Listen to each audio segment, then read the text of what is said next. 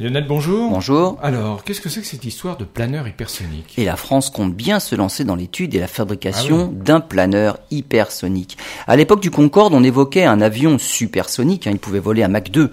Maintenant, on parle de vol hypersonique. C'est un vol au-delà de Mach 5.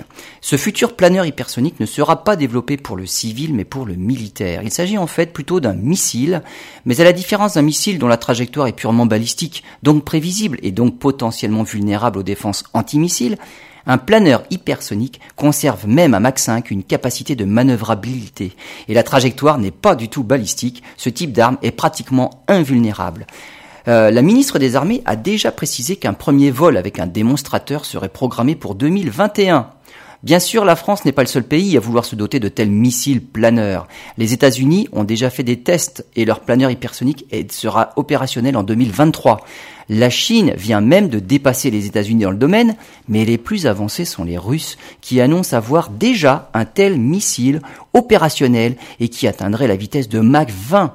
Peut-être qu'un jour la France atteindra de telles vitesses car à l'ONERA, nous disposons d'une soufflerie capable de simuler des vitesses jusqu'à Mach 21.